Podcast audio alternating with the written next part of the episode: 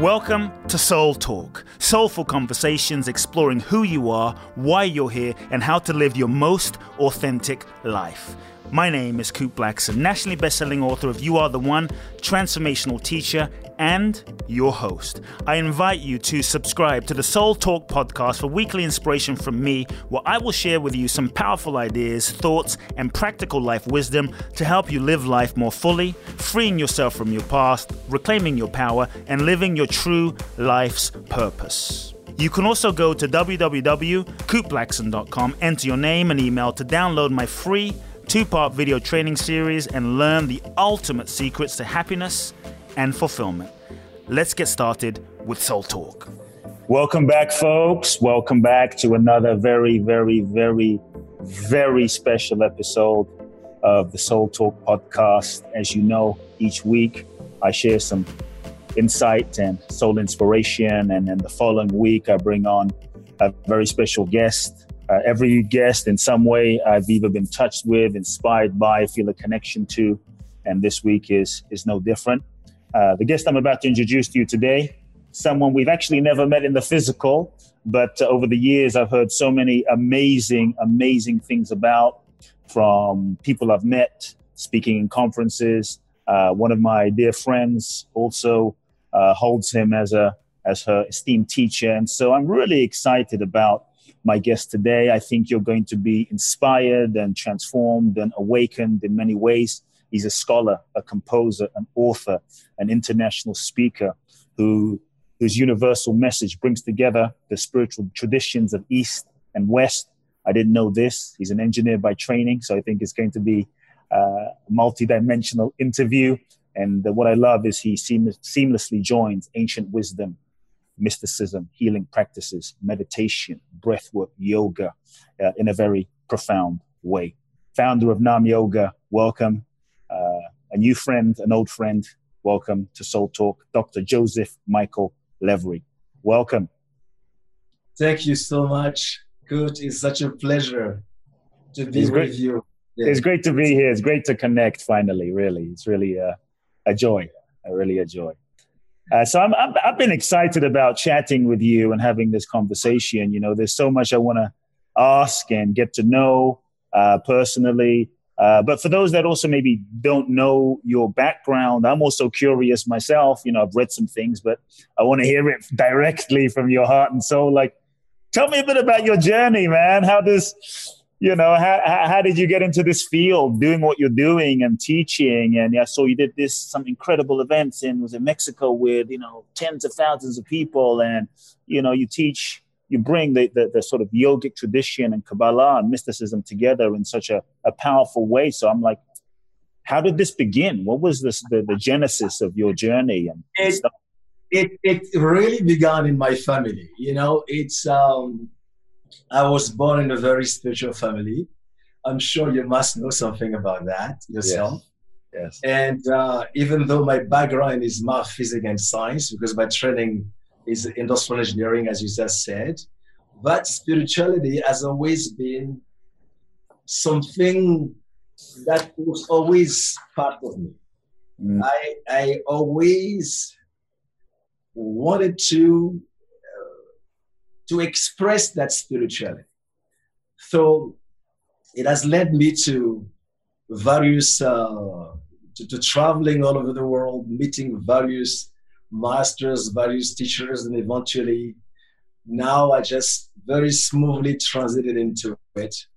And then uh, I realized throughout the process that the best thing I can do, or the best way to express our spirituality, is by serving others, by making a difference in other people's lives. So, in, in very short, this is what it is. I can't wait to, to, to explore more. Uh, you say spirituality. You say spirituality. I'm not that good at talking about myself. I, I, I hear you. I hear you. Uh, you talk about spirituality, and I think you know it's it's become uh, very sort of popular in our culture today. And I think it can mean different things to different people. So first, like, how do you see? How do you define? How do you? What is spirituality? just so we can have a framework uh, as you see it. Spirituality is when you realize that you want to, because we're both, we're both spirit and and body. Mm. So if we're both spirit and body, you have your spiritual body and you have your, your physical body.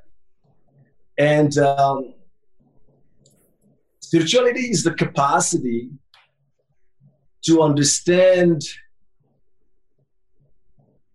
how important your thought, your feelings, your word, your actions, and your attitude are to yourself, to your loved ones, Mm-hmm. and to the world.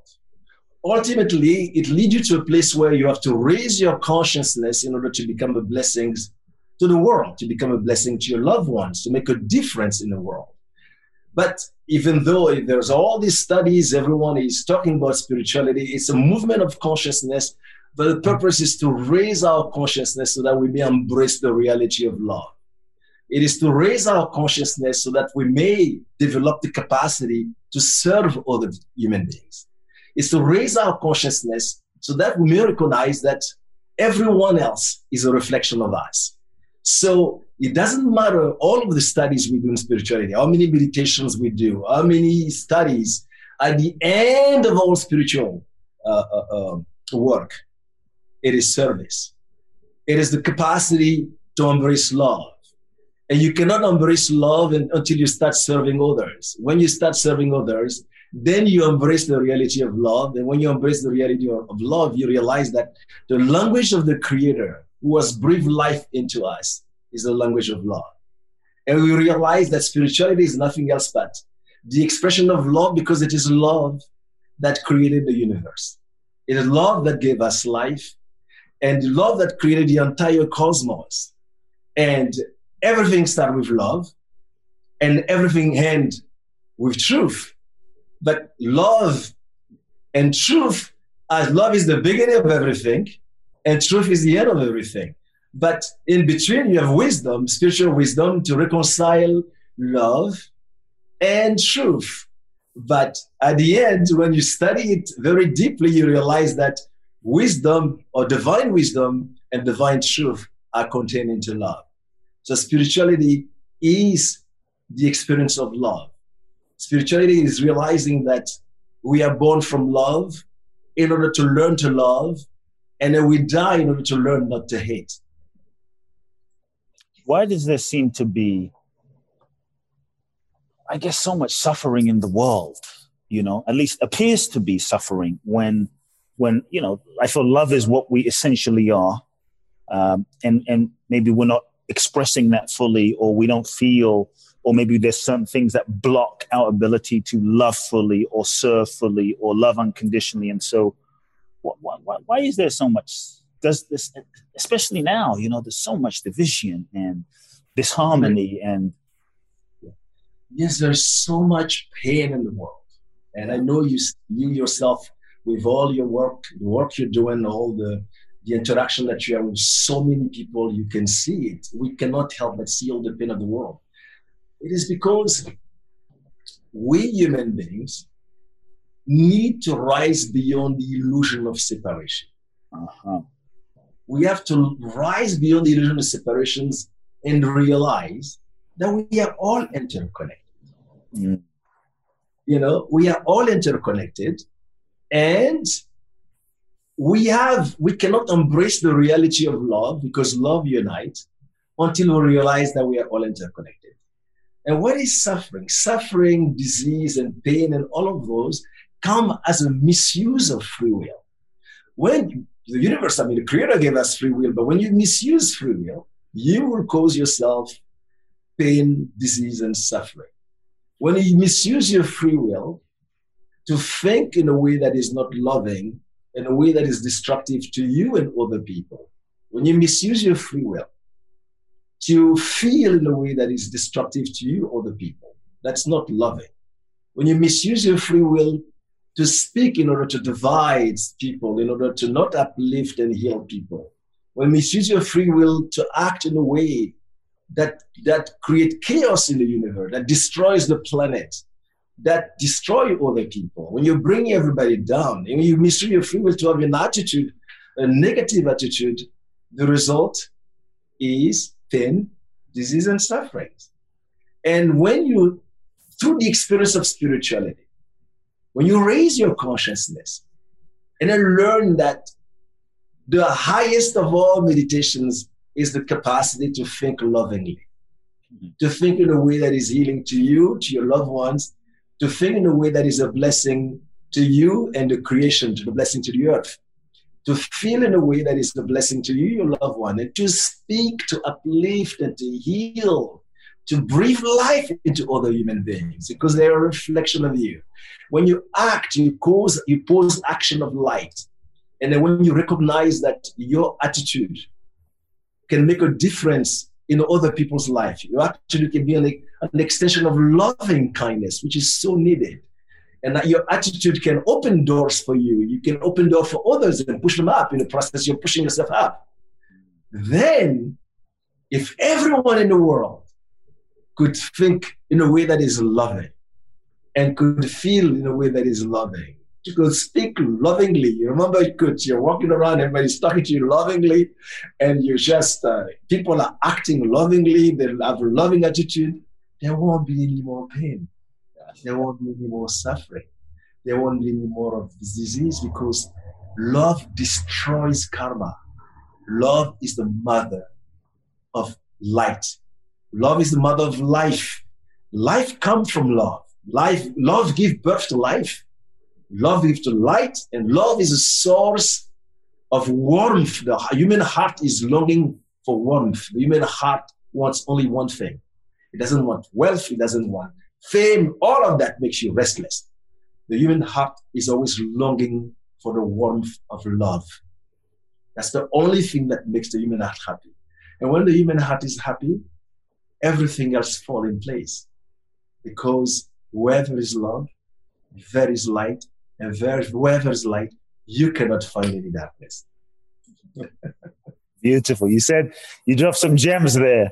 Love destroys karma. I want to get back to that one in a moment. That, that's that's a deep that's a deep one. But I would like to ask for someone listening to this and they're going, well, but I you talk about okay, going beyond separation. Yes. And we are one. But someone might be in a space of saying, Yeah, but I, I am me and you are you, and you know, I am here and you are there, and we're not one. And so what's if for the person that maybe they intellectually get that idea of okay we're one but they don't they're not experiencing that within themselves as a direct experience where do they start how how how do they how can they begin moving beyond what are the first steps to move beyond the sense of feeling separate you know how can they start it's very simple the first thing is just serve others Serve. Just serve, serve, serve others. Mm. Because when you start serving others, you develop the experience of compassion. You move from passion to compassion. When you serve others, your heart has no choice but to open. Because it allows you to be called upon, you have you're just reaching out for a person who's falling apart. You're feeding someone who's starving. How can this not do something to your heart? You're relieving the suffering of the world. You're serving others. You cannot really experience the reality of unconditional love until you start serving others. Serving is the capacity to give. When you give, you are you're just falling to the experience of love because love is that which gives. Mm. God gives, the Creator gives us life. When you're serving others, when you're breathing life into them, you start to give birth to love in your heart. And you realize that your heart, you yourself as a human cannot live without a heart, but your heart cannot live without love.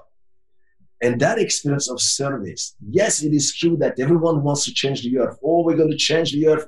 We need peace. We need this, that you can't change the earth until you change yourself. You cannot change the earth until you change your thought.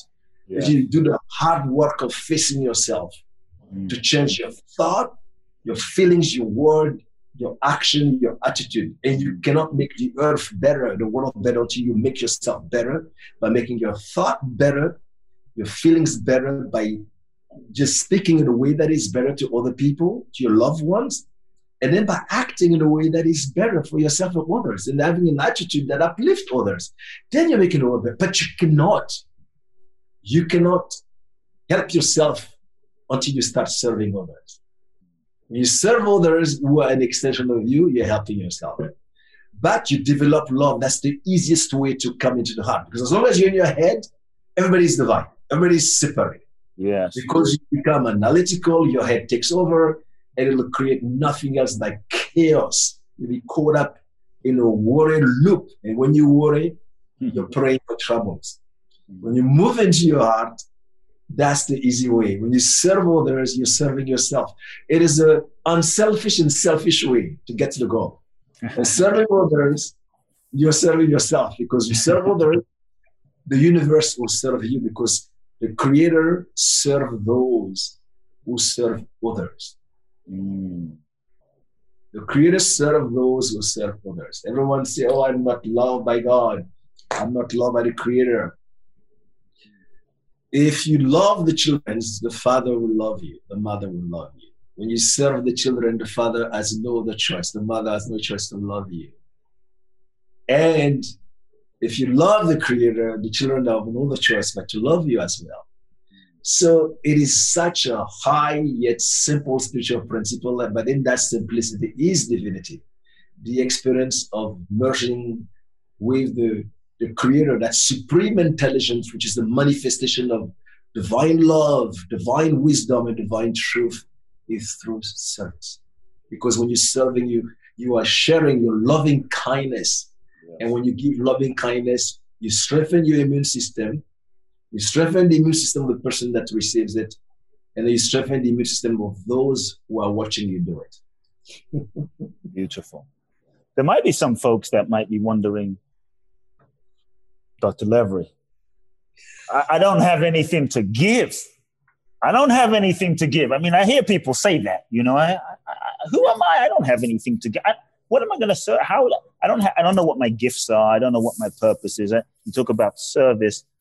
What do I have? I don't know what I have to give to anybody that's special or different or you know. So, how do they? Sh- how does that person go about shifting that that consciousness of either lack or self-limiting, you know, self-image of perception?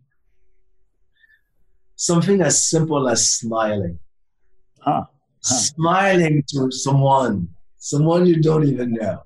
Giving a smile. When you're smiling, smiling is the cheapest way to be cute. when you're smiling, you're generating light ah. in your energy. You cannot smile and be ugly. Mm. So when you're smiling to someone else, you know, they will respond to it. If you smile to some of the organs of your body, they'll, they'll respond to it. If you smile to the universe, the universe will respond to it. But if you see someone that you don't know, just try today. Think of your loved one, your, someone that you cross path with, and then find something nice on them. Just tell them, maybe I love your shoes. Maybe I love your shirt. Maybe I love your haircut. Maybe that's the best thing that person heard for the last six months. You made their day. It is as simple as that. It doesn't mean you have to just take a box of treasure and then go give it to somebody as an act of giving. Well, that's like the highest after you you just gone that far. But let's start with smiling. Let's start with finding something good in other people. Let's start with focusing on the best in other people, and we're moving away from the negative. When you move away from the negative, you create more positive in your life, and then it benefits you and it benefits others. Mm, I love it. Smile. I think we all we all have the ability to smile, and I love that you say it's free yes, it is free. doesn't doesn't cost anything. Not depending on your bank account, right? Or your education or having a PhD. Just just just smile. It doesn't cost anything, and and you know you're just chasing away wrinkles, and that it's it's a good one. You said something that really struck me a moment ago. Two things actually, uh, but the first thing was love destroys karma, and it's a very powerful statement that I want you to elaborate on. So, firstly, for those that, li- that are listening, what what do you mean by karma, and how does love destroy karma? How, what is that process? Say, say, share more. What is it that you are today? Everything you are today is a result of karma. It is a consequence of your thought, your feelings, your word, your actions, your attitude.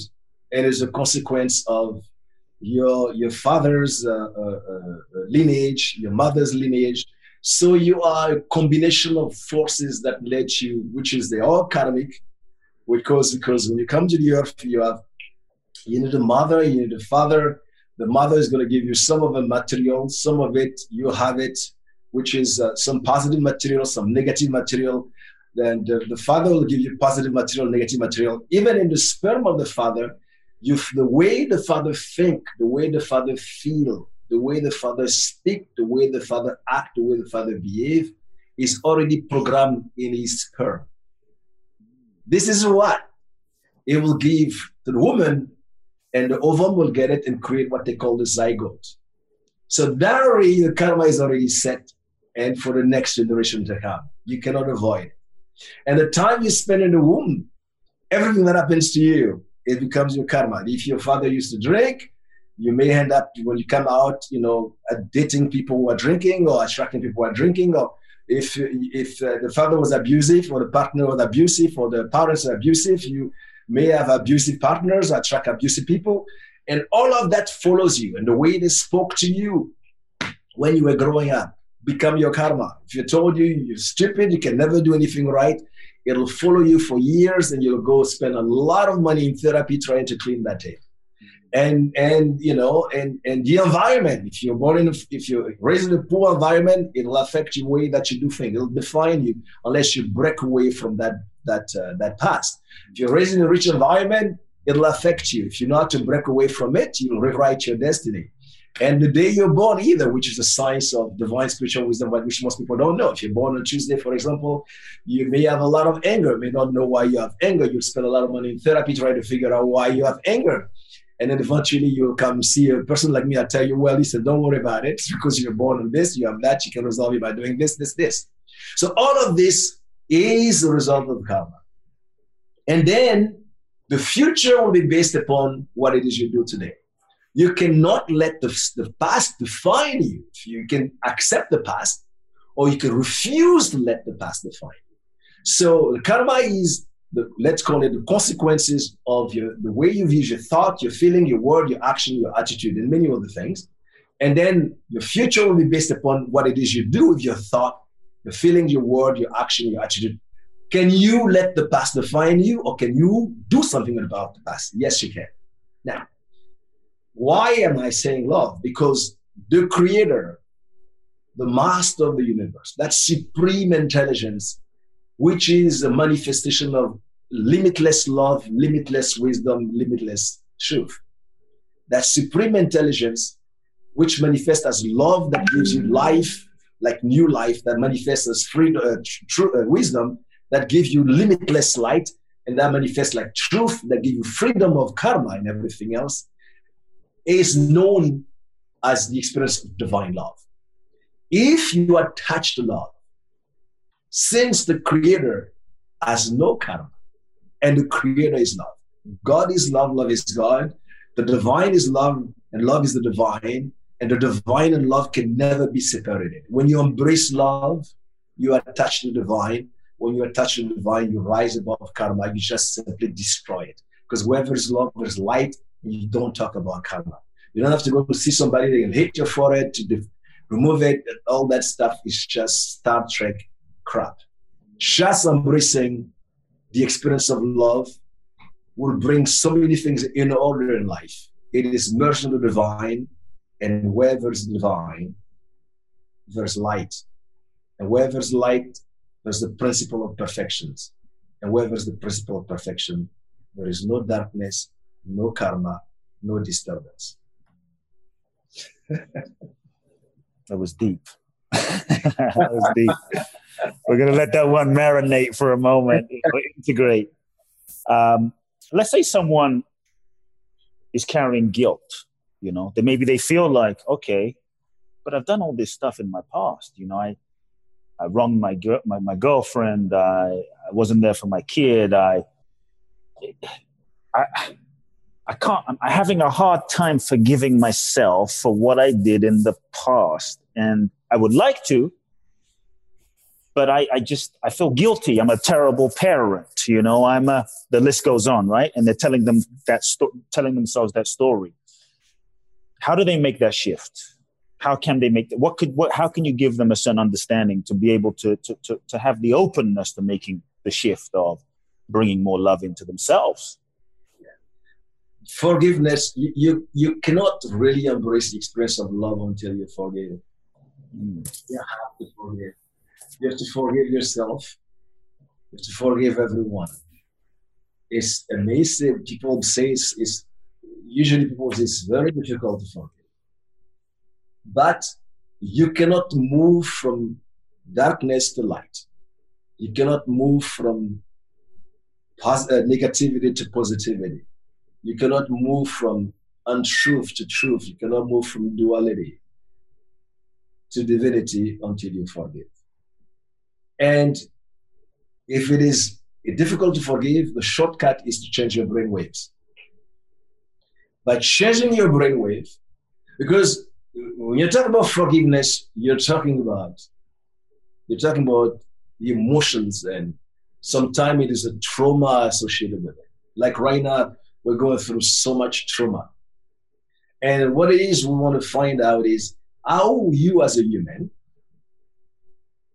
can you take care of yourself in a way as to move from forgiveness from uh, from not forgiving to forgiving so that you can start rewriting your life and enjoying your life now many yogis and many spiritual people have tried for a long period of time to find out various ways to take care of the human mind so that your mind does, is no, not victim. Yes. And so that you may have the emotional intelligence that allows you not to sabotage yourself with guilt.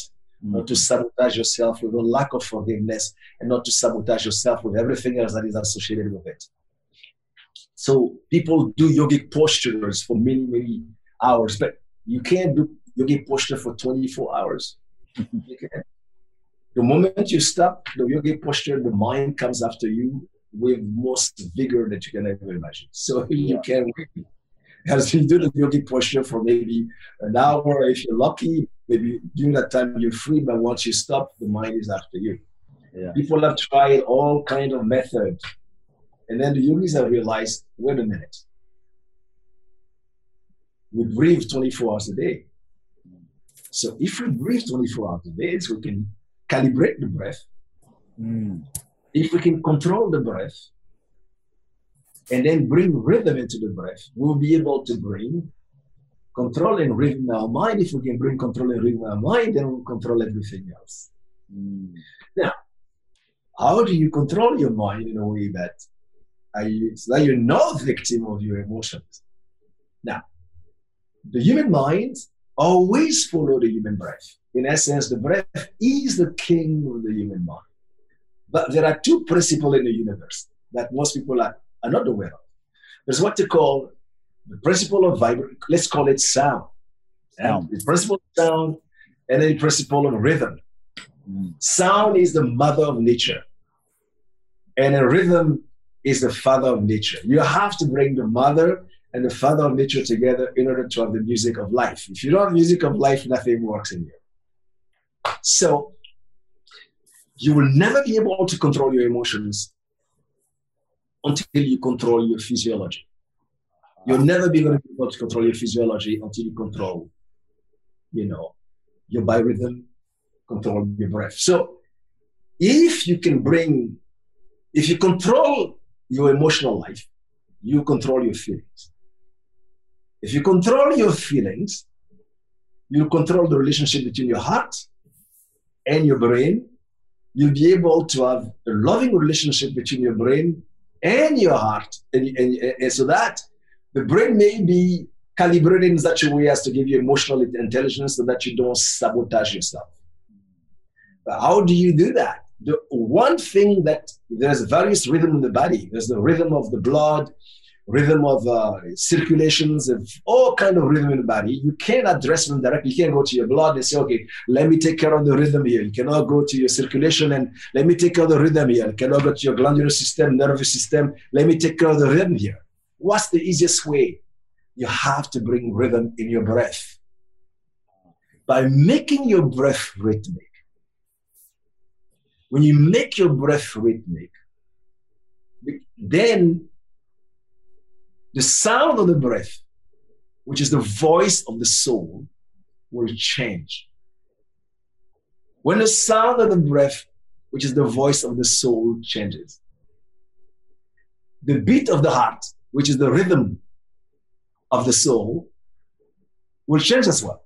So, in essence, when you make the human breath rhythmic, because the rhythm is the father of nature, when the breath becomes, rhythmic, it doesn't, I'm not saying you have to breathe for one hour like a yogi, even if you're rhythmic, you can breathe five, like take five breath second in, five second, as long as it's rhythmic. The secret is rhythm. rhythm. A man without rhythm is a land without water. Mm. Rhythm is the key. The man without rhythm is a tree without fruit. A man without rhythm is a garden without flowers. You need rhythm. When you bring rhythm in the breath, what happens is that you bring rhythm, you take care of your physiology. First, take care of your biorhythm. When you take care of your physiology, that's a result of taking care of physiology, you take care of your emotional life. You bring rhythm in your emotional life. The moment you bring rhythm in emotional life, what are emotions? Emotions are unconscious feelings, and feelings are unconscious thoughts. When you bring rhythm in your emotion, you bring rhythm in your feelings. The moment your feelings have rhythm, which is the harmonious, your heart is happy. Mm-hmm. So the heart has then this loving relationship with the brain. So the heart, through what they call the vagus nerve, will send the most beautiful and positive impulses to the brain.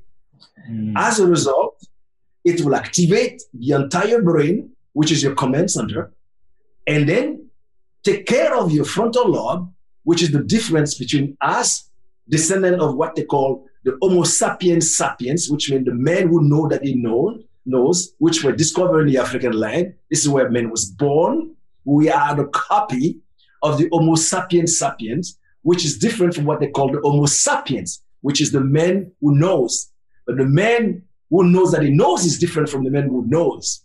So we all of us, of all races, are descended from what they call the Homo sapiens sapiens. And the difference between the Homo sapiens sapiens and the Homo sapiens is the frontal lobe. Because the frontal lobe has allowed the Homo sapiens sapiens to fight the forces of nature, to be able to survive the harshness of nature. As a result, we're all born with all the various races, whether people understand it or not. This is pure science. You cannot do spirituality without science. It is scientific fact. You can trace the Homo sapiens sapiens to the motherland, which is the root of all human beings without exceptions. That's scientific. Okay. Now, once you control the frontal lobe, then you have what they call emotional intelligence, which means your projective intelligence, the capacity that you have to see what is good in situation, your protective intelligence, capacity that you have to see something that's good and see what may hurt you, combined together to give you intuitive intelligence, which is a form of emotional intelligence, which bring logic and intuition in intuitional logic, so that you can take a course of action that benefits you and others. awesome. So bre- rhythm, breath, yes. breathing, rhythm. Is there a, for those listening? Is there a uh, a way you can maybe is there a specific way or rhythm of breathing that might be simple that people can kind of understand yes. and, and, and, begin just both from yes. listening? There are, there are thousands of breaths because, of course, like, I'm descendant of some of the great yogis, and there are thousands of, of breath, but the simplest, simplest, simplest breath, because one, one can make commitment, is if you can inhale to a, a simple count of 20. Mm-hmm. Oh, no, no, no, let's put it 10, just 10, 10, the average person. If you, you can inhale for a count of 10, you can hold the breath for a count of 10, you can exhale to a count of 10, your breath become rhythmic. The moment your breath become rhythmic, you're on your way to your center. Once you get into your center, you're no longer a victim of circumstances. You become, you take control and you become creator of circumstances. You have consciousness and then you act under the auspices of consciousness as opposed to unconsciousness. So rhythmic breath. Now, if you can eventually develop that, you know, to, to uh, seven breaths a minute, if you're seven breaths a minute, your body starts healing itself. When you go to three breaths a minute, your pituitary gland, which is the master of your glandular system, will be activated and it'll start working. And once your pituitary gland works, all of your glandular system work in your favor, and and then you are, you feel good. It's it's different. You have like because the blood chemistry shift, and then if you reduce the breath down to between two and one breath a minute, then the pineal glands will start working, and then you feel like you're connected to your entire universe. You no longer have the experience of I don't believe in God, I don't believe in that there is one creator. You have none of this problem because the pineal gland, which is the the, the, the, the light of the soul inside is activated and then you start seeing things differently awareness. Now, if you can graduate the breath from 10 count inhale, 10 count hold, 10 count exhale to a breath a minute, when the human beings breathe one breath a minute, which is inhale for 10 to 20 seconds, hold the breath for 20 seconds, exhale 20 seconds, everything in the body completely goes in order. It destroys, it just moves the body to the highest frequency ever known. And when you have that high vibrations, disease, it's difficult for disease to live in high vibrations because everything is vibration. Everything is born through vibrations. Everything grows through vibrations.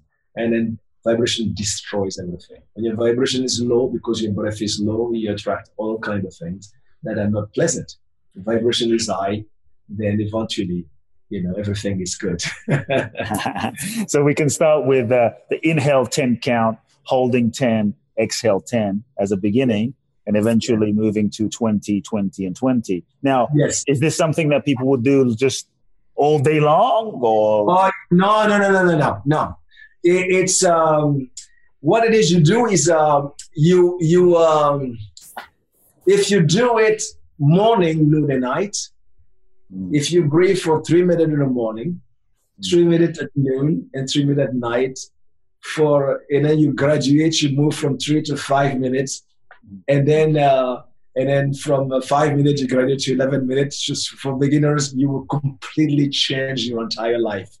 Wow. Because people, yes, everyone talks about spirituality, but you cannot talk about spirituality without talking about love you cannot talk about consciousness without talking about breath. Mm. Breath is everything. Breath is the root of life. You, if you don't breathe, you're out of here. It's the root of life, which means breath is the seat of human consciousness. You can't talk about consciousness without talking about breath because breath is the seat of human consciousness. Mm. And when you start breathing with awareness, with consciousness, you become conscious. And when you become conscious, you control your life force. When you bring that awareness, you're not conscious, then you don't control your life force. It doesn't benefit you. But if you can breathe the way I said, like a three minute to start with in the morning, noon, and night, and it'll take care of you. And eventually, many, many things will become easier. But breath is everything. When your breath is strong, your mind is strong, your body is strong, your spirit is strong, your health, uh, immune system is strong, you have good health. When your breath is weak, your mind is weak, your body is weak, your spirit is weak, and then your immune system is vulnerable. So breath is really the key. I, I wish the uh, the government would come out and teach breathing. You know, uh, across across the U.S., across the world, every government should have a, a department of breath. yes, yes, I think it'll help a lot, and even in school, yes. it'll help yeah. yeah. Wow. Beautiful breath, amazing.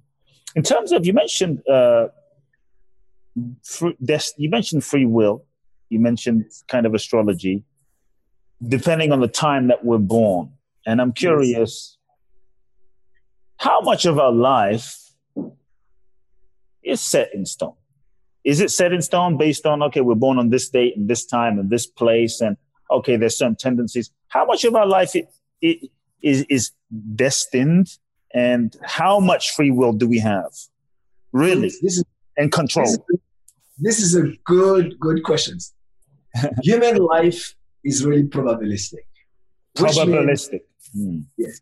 In essence, if a person is used to smoke, if they smoke, for example, like a volcano, and it is said, okay, if you stop smoking, you will improve the, the, the quality of your lungs. You have a choice. but if you don't have the strength of will, if you can direct your free will to eventually smoke to the point where you know, okay, I think this is starting to hurt me. Yes. Maybe do something about it. Yes. Then you would avoid what is in store if you don't. Mm-hmm. Okay?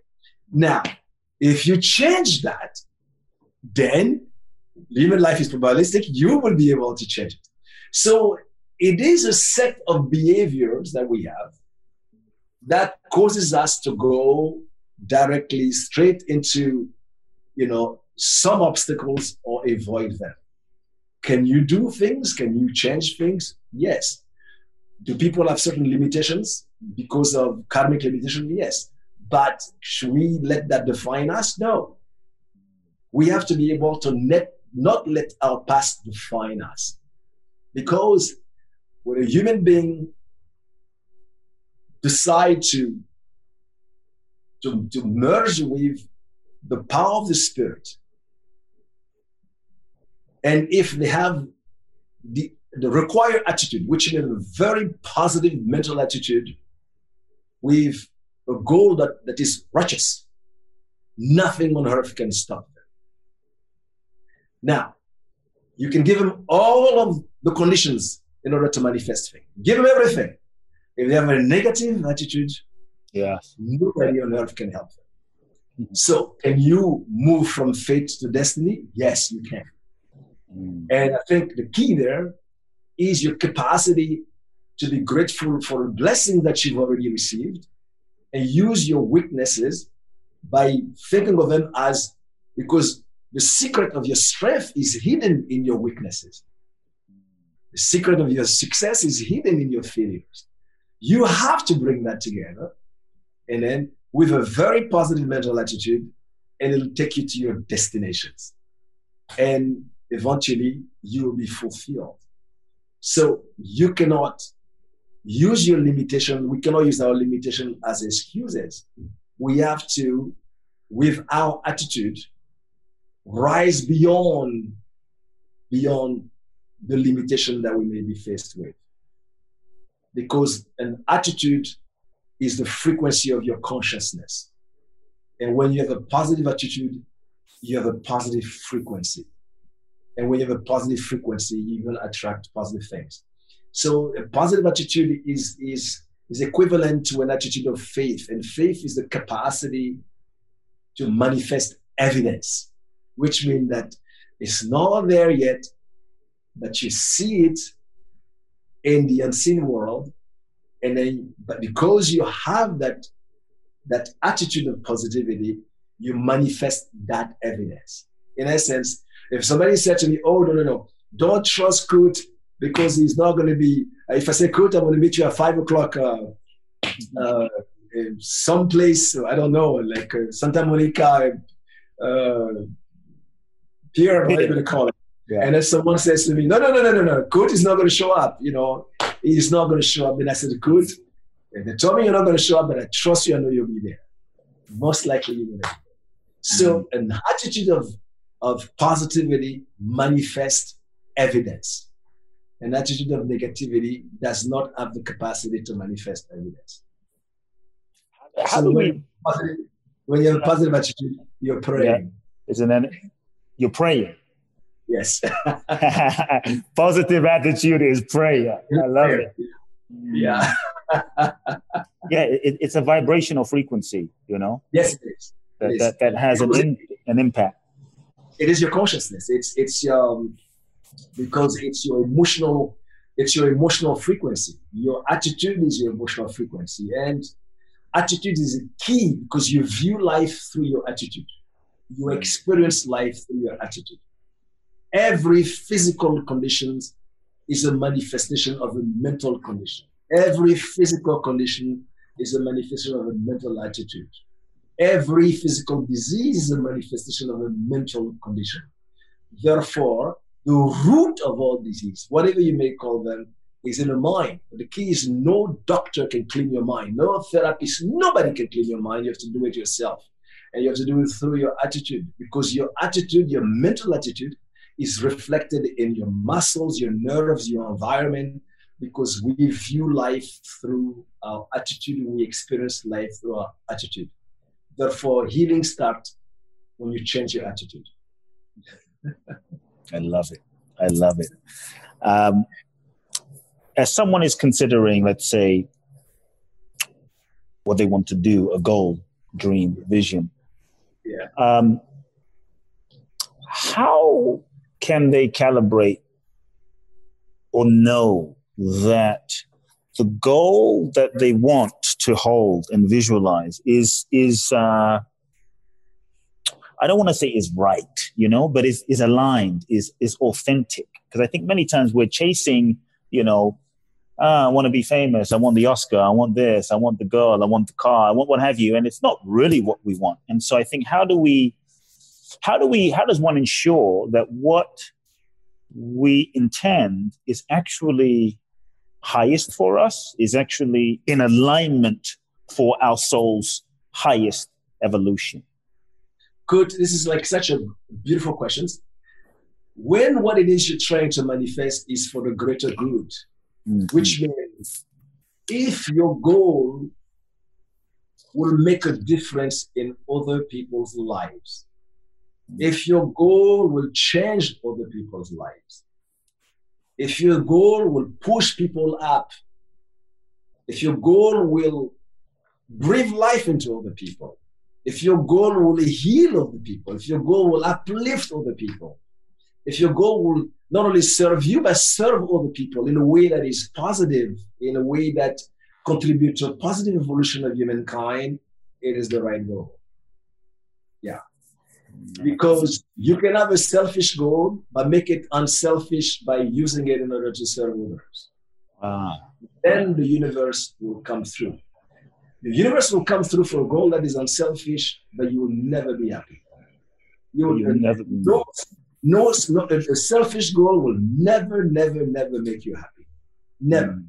Mm. Because as soon as you get it, you'll be up to the next selfish goal and you will feel empty and restless. And at the end, you realize that you've done, you've not done the most important thing, which is you never took the heart, the soul, and your spirit into considerations.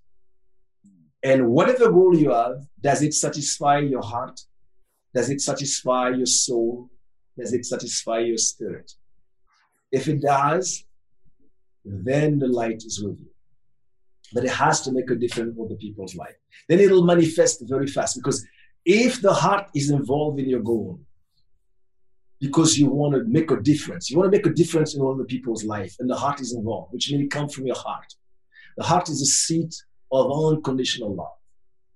A prayer without heart is a machine gun without bullet. It doesn't work. I love it. Yeah. Mm-hmm. Once you bring your heart into your prayer, the divine comes through. And especially when you want your goal to make a difference in other people's life, the time of manifestation will be very short because the entire universe will support you because you're doing something that is contributing to a positive evolution of humankind. Yeah. yeah. Yeah. And that that goal will manifest very, very fast. But there are there are folks that I've, many folks I've met in the spiritual community, and I think this would be.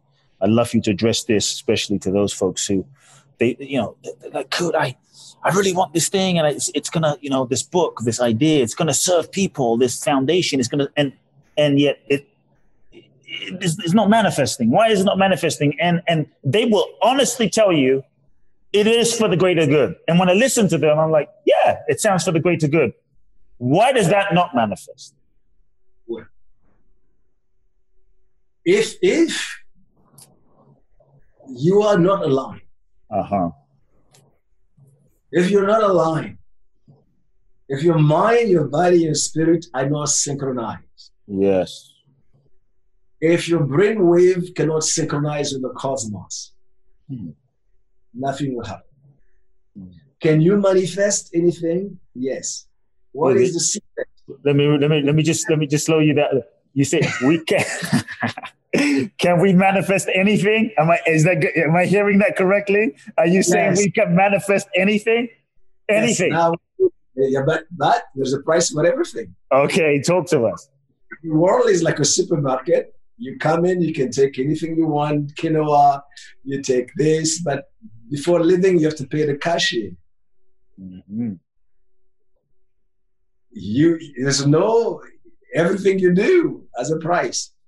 People think there's no price, just just don't know. There's a price to everything. Now, can now let me get to the manifestation. This is a good question. Can you manifest anything? Yes. One of the greatest power human has to manifest is people think, they say, visualize uh, this or that. No, we are emotional entities.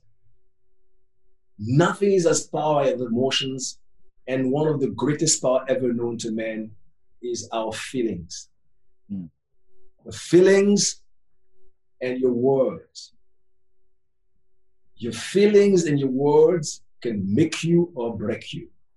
When a human a human being knows how to feel, they are praying. Because when you're feeling, you're activating your solar plexus. And your solar plexus is a door to the cosmos It's a door to that supreme intelligence that causes you to manifest things. When you're thinking, you activate the gray matter. So your solar plexus, if you look at the human solar plexus, the outside matter is, is white matter, which is that's why you're feeling. The gray matter is inside. When your brain, the gray matter is outside, the white is inside. When you feel, you're going to what they call your super brain, which is your solar plexus. This is the door to the universe.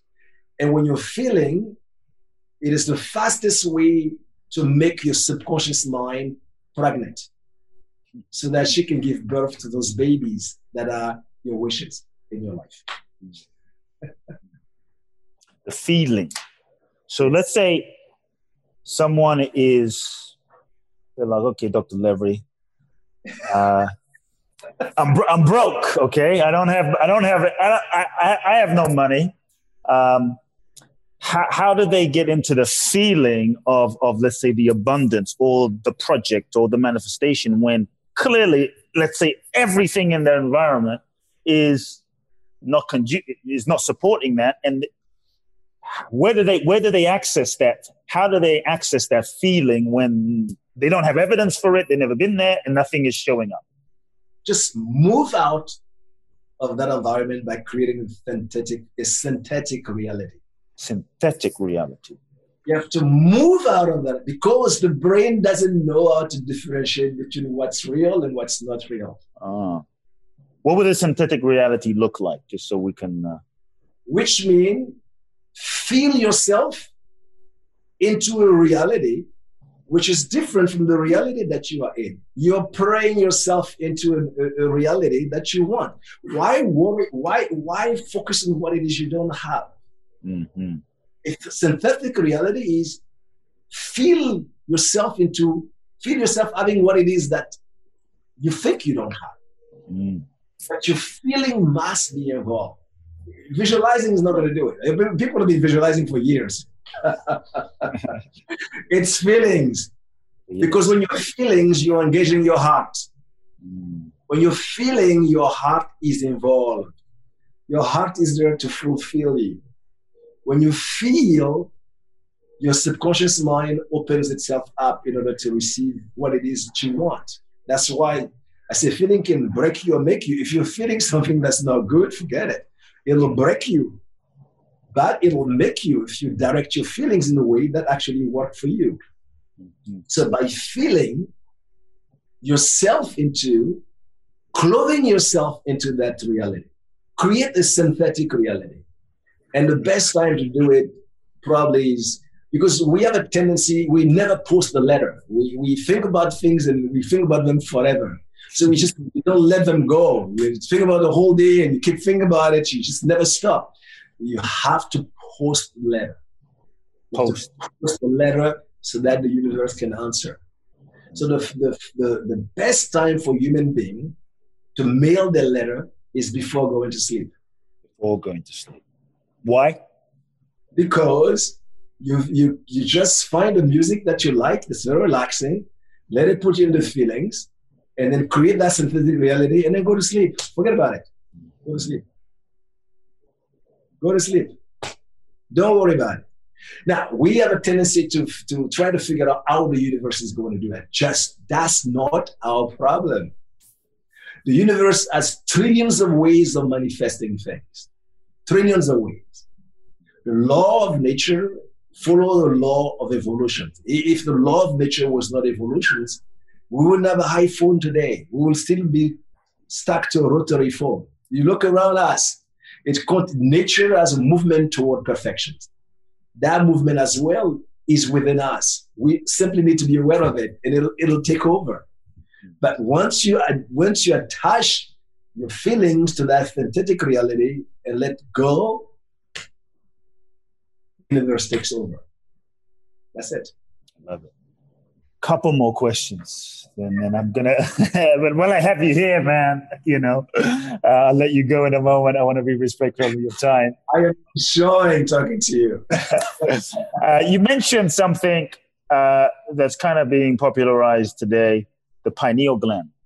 Yes. And and so there's a lot of talk about pineal gland meditation, pineal gland act- activation, pineal gland to manifest. And so could you just break down, you know, what is the pineal gland and how do we activate it? How do we it's activate it? It's it's um the pineal gland is is is the light, is what they call our spiritual eye. It is our spiritual eye. Is let's call it that the, the, the section in us which has been given to us in order to establish a quick relationship with that supreme intelligence, which means the, the, the master of the universe, the great architect of the universe. So the pineal glands give, give us light so that we can find our way through life. When it is activated, it gives us light. And then the other thing that the pineal gland does, it gives us warmth so that we can make sense of life. So if I give you two things, light to find our ways through life to resolve problems, and then warmth so we can make sense of life. This is what the pineal gland does. does. Can we activate the pineal gland? Of course, it's very easy it's um, what is the easiest way of activating the pineal gland? There's a sound that everybody talks about, most mystic know it. I'm keeping it very, very simple, very simple. Yes. The sound A, U, and M, A, U, and M, which correspond to the three mother letters. Uh-huh. That sound is it, vibrating. That sound is like giving a, a, a cue some form of acute vibrations to the pineal glands because it mm. targets exactly the glands. That sound anyway. And uh, because nothing is as powerful as vibrations, and sound is vibrations. And vibrations, you know, create it create atoms, and atoms generate life. And sound is nothing is greater than sound power because sound is vibrations. When you vibrate out And if you know what to do with it, it will progressively activate your pineal gland so that you may benefit from it. This is the easiest, easiest way. Beautiful. Otherwise, if you're lucky to be um, in a place where the sun rises all the time, just watch the sun rising without hurting your eyes. That's all. Just watch it. So the sun being a place where the sun is rising and watch it rising is just, another way. watch it and that's it. Just spend like a short time every wow. day watching. Wow. Or chant A U M. Oh. But the easiest way is it's it's it is, um, it is the easiest, easiest, easiest, easiest, easiest way. Yeah. Because it is needed now, especially because of all the the trauma that people are, are going through, the mental and emotional trauma, because it, it gets you to be psychologically together. And uh, of course, as you know, music is uh, mm-hmm.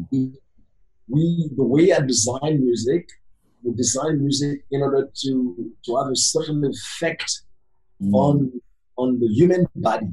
And we have some of the music that we use to, that can be directed to the pineal glands in order for one to benefit. And some of it has been already used and has been scientifically, scientifically and medically proven in the uh, uh, hospital, the cancer hospital in New York City, where mm. it reduces the the pain level of the uh, children that have cancer just by listening to the music that are, are produced Wow. The, the, yeah, the pain level comes down to about 14, 20%.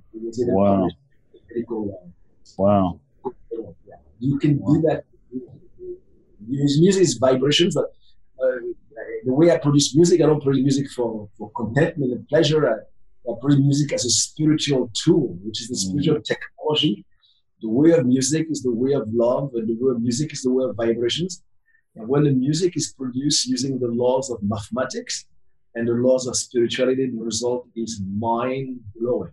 Yeah, it is so healing. It's incredible. And we are in a place now, right now, because of everything that's going on. We need to restore, you know, yes. to just heal people and heal them because the pandemic is having such tremendous impact and the mental and emotional trauma that people are going through. Yes. Need yes. to address now before it becomes yes. Years. Yes. I can't wait to listen to to some of your music now.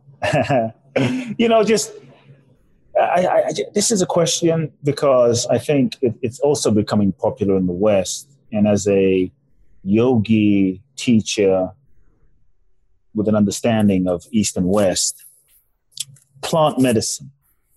What do you what do you what's your you know just objective uh, take observation to guide folks that are you know talking about plant medicine for healing plant medicine to activate pineal gland plant medicine plant medicine? And so i'm curious what your perception of it does it does it help?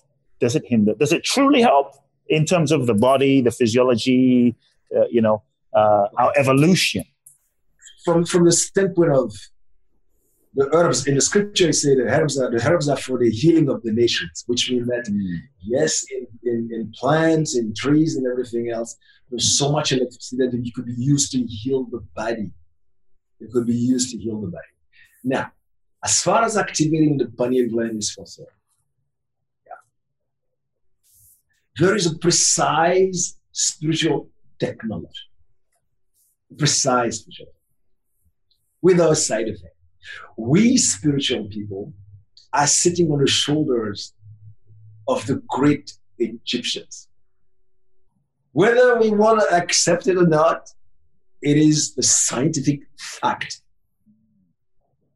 Egypt was so advanced as a civilization, hmm. even though some Egyptologists try to, to destroy the veracity of it, but we are at an age where you cannot do that because the truth cannot, you can crucify the truth, but it will always come out. Mm. And we owe our spirituality to ancient Egypt. We owe our culture wow. to ancient Egypt.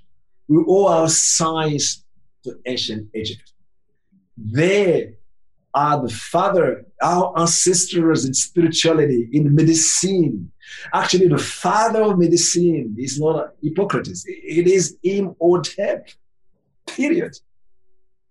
It is scientific.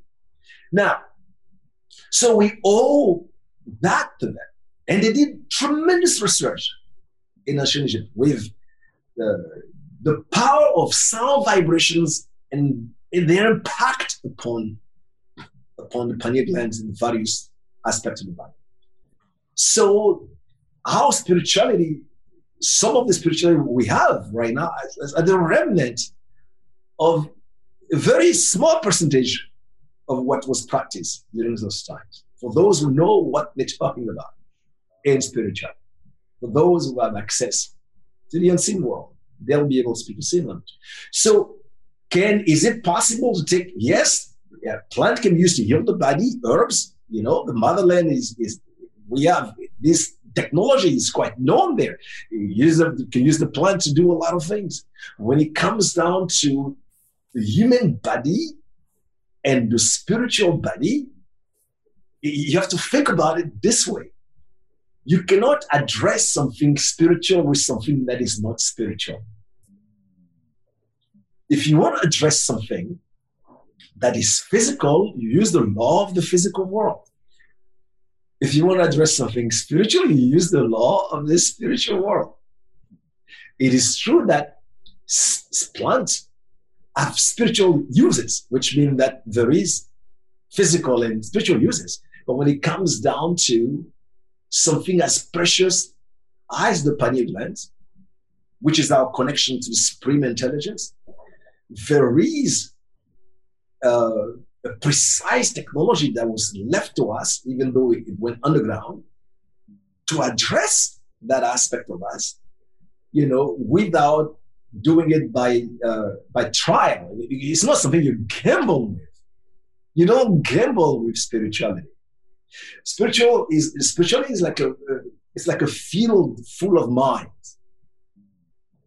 If you don't know what it is you're doing, if, if your foot walk on the wrong mine, it'll explode in your life and create all kind of chaos. So it's important to do what it is you do when it comes to spirituality. It, spirituality is very mathematical, especially when it comes down to addressing some of the centers and everything else. And it has to be done. It has to be done in a way that's precise. There's a precise technology that is unknown to most people. So, and what I've shared with people today is the simplest. Uh, do, do we have other technique? Oh, yes, but they're very precise. Very precise under the direction of someone you can activate that blend. And then if you went wrong, they'll tell you, okay, you went wrong. This is what you do to restore it. If you if you went right, they'll tell you, okay, you're going right. This is how you go. And they'll tell you, okay, this is the next level. Yeah. So is it's extremely important to do it the way that is right. Yes. And the sound A U M is the simplest way to do it, but yet it's extremely, mm. extremely, extremely powerful. Extremely powerful. But when it comes to, as I said, herbs are for the healings of the nations. We use them for health and everything else. Using the spiritual counterpart of it in order to activate the, the pineal glands. Uh, some people are using it for various experiences.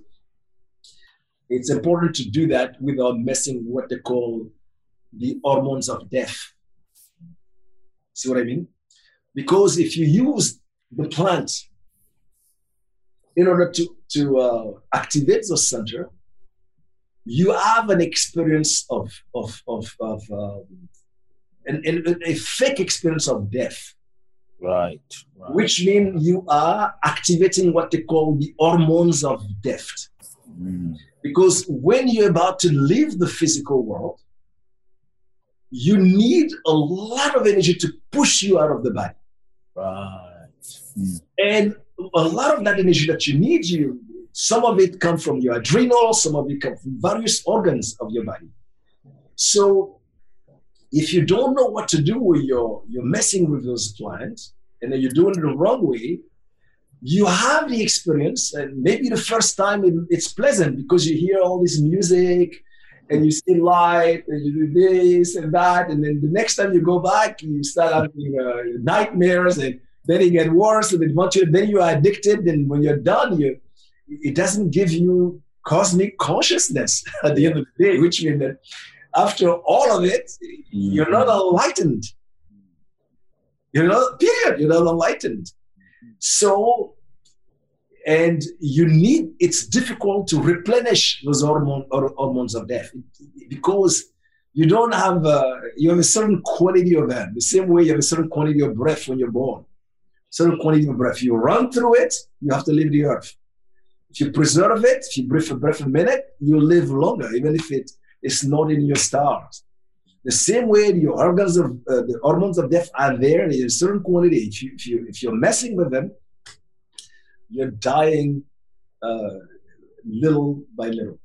Yeah. Yeah. So it's um, in the beginning it's fun, but eventually, you yeah. know, you you run your energies are all completely messed up, and then eventually you have all kind of problem with your energetic structures. Yes, yes. But most people don't know that. So yeah. important to what I'm really getting is important to be very discerning. Yeah, really discern. Uh, yeah, yeah. It's especially in, especially in the field of. Uh, that's why there's a lineage of teachers.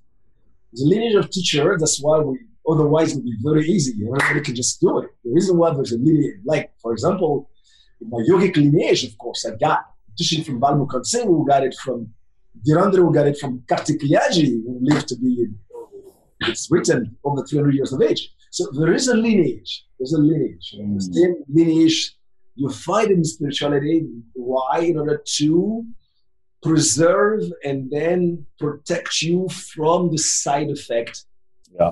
that you know a lot of people you know, have already experienced. Amazing, amazing. Final question. So, final question. You shared a lot today, and uh, I know everyone listening in is uh, digesting, marinating uh, in this moment, and I'm sure for many weeks to come from this conversation. Uh, so, just thank you for being just so generous and open with your with your heart and love. It definitely shines through. Um, if you were to distill, you know, if you were to reflect on your your life and you were to distill, let's say, and I'm sure there's many and many of which you shared, but let's say the three most important lessons that you feel either you've learned in your lifetime or lifetimes that would be the most important like if you could only share these three keys to living with humanity and that would evolve the next generation the most these would be dr Levry's three keys that you would share? This is it. You can only share three. You know, in Egypt, they used to have what they call the confession of Maat, which is, it's well, they speak a lot about it, which is a confession to the goddess of truth, in order for a person to kind of cut out all kind of negativity from their lives. The simplest thing I will say to people is this just make up your mind to bring love in your thought. Mm. Bring, bring love and think in a way, in a loving, positive, healing, and constructive way. Feel in a loving, positive, healing, constructive way. And then when you're speaking to your loved ones and to people that you cross paths with, whether you know them or not, speak in a way that is kind, because kindness is the beginning of wisdom. Just speak in a way that is loving, kind, uplifting and, and constructive. Uplift people, you know, just breathe life into people, make a difference in their lives, and act, act to become a blessing to the world. Act to be a force for good in this world because it's so needed. If all yes. of us can do that, mm. we wouldn't feel so separated. And then mm. have an attitude that is healing and uplifting to yourself and to others. Just make your attitude positive by just being grateful of everything that you have, all little blessings that have come to you, so that they may multiply in your life. Because every time that you're grateful and thankful for everything and you have a positive attitude, you are wearing the best protective talisman you can ever wear. And also, just let love be the basis of your life because love gives birth to light, life gives birth to peace, and peace gives birth to, to joy. In, in order for us to bring peace in this world, we have to bring love. In, and in order to, we're bringing love to the world, we're manifesting the will of the Creator, and peace will simply come. Peace comes as a result of love. Because love is that which turns every stone into a precious stone. And it, it, love is a science that is unknown. When we talk about love, people laugh because they don't know that it is the highest vibration. I'm not talking about this other type of love. I'm talking about divine love, the vibrational love that has created the cosmos, that has created you and I and every human being in the universe.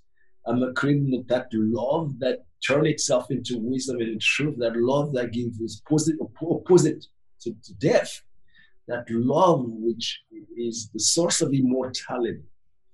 That love, love is important because it, what it does, everything that is good in a human being, everything that is good and positive in a human being is activated by love. Everything that's good in you.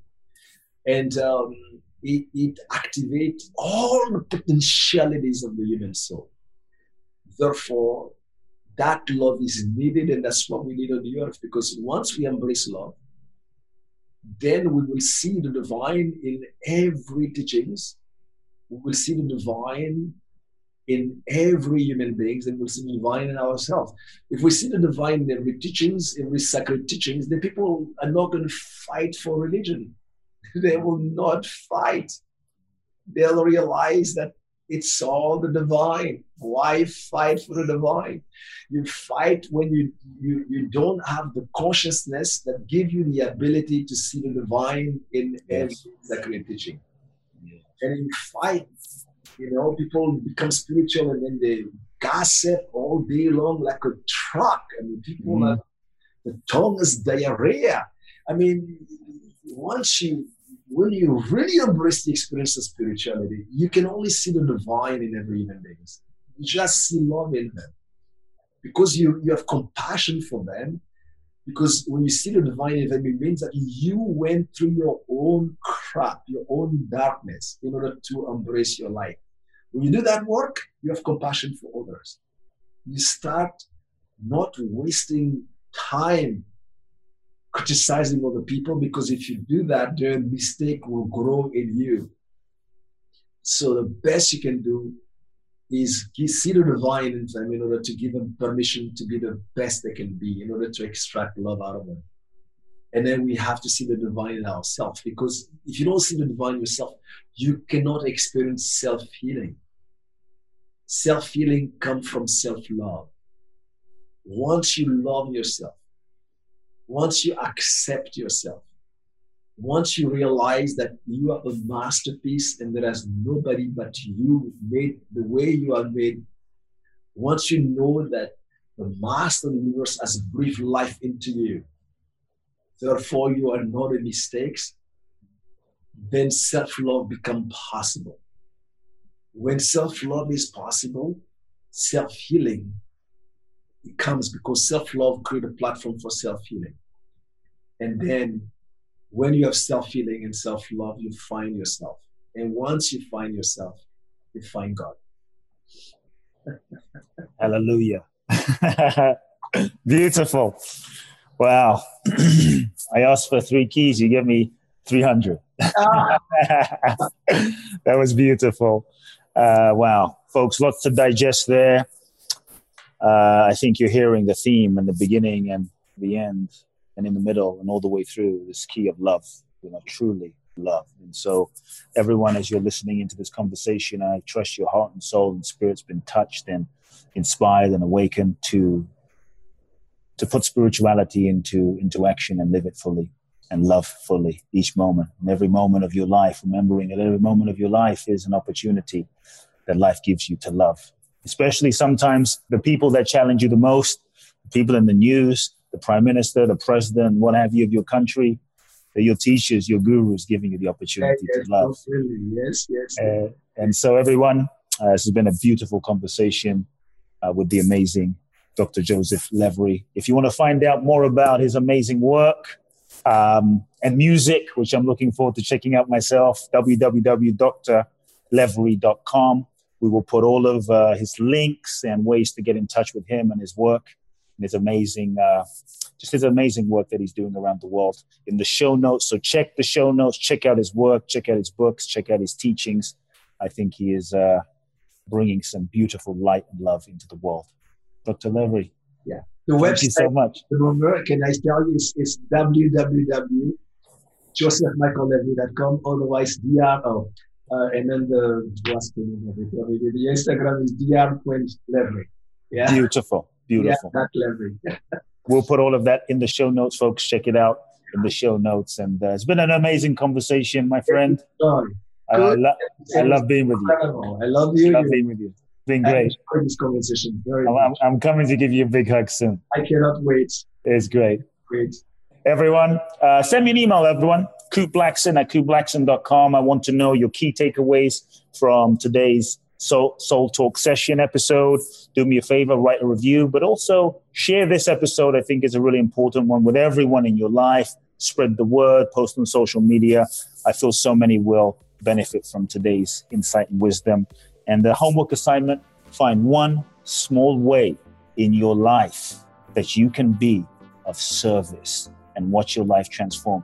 And don't tell me you're not sure what to do because you you can all smile. Sending you love, folks. See you next week. Much love. Love now. If you've enjoyed this episode of Soul Talk, please do share the podcast with all of your friends. Let everyone know and make sure you download Soul Talk today. I'm looking forward to next week where I'll get to share more inspiration with you. Meanwhile, follow me on Facebook, Instagram, or social media. You can find out more about my work at www.kuteblackson.com. If you feel ready to take your life to the next level, join me at my exclusive event in Bali, www.boundlessblissbali.com, where you can find out more and apply. Also, make sure to remember to download my free two part video training series and learn the ultimate secrets to happiness and fulfillment at kuteblackson.com. Sending you all big hugs and love now.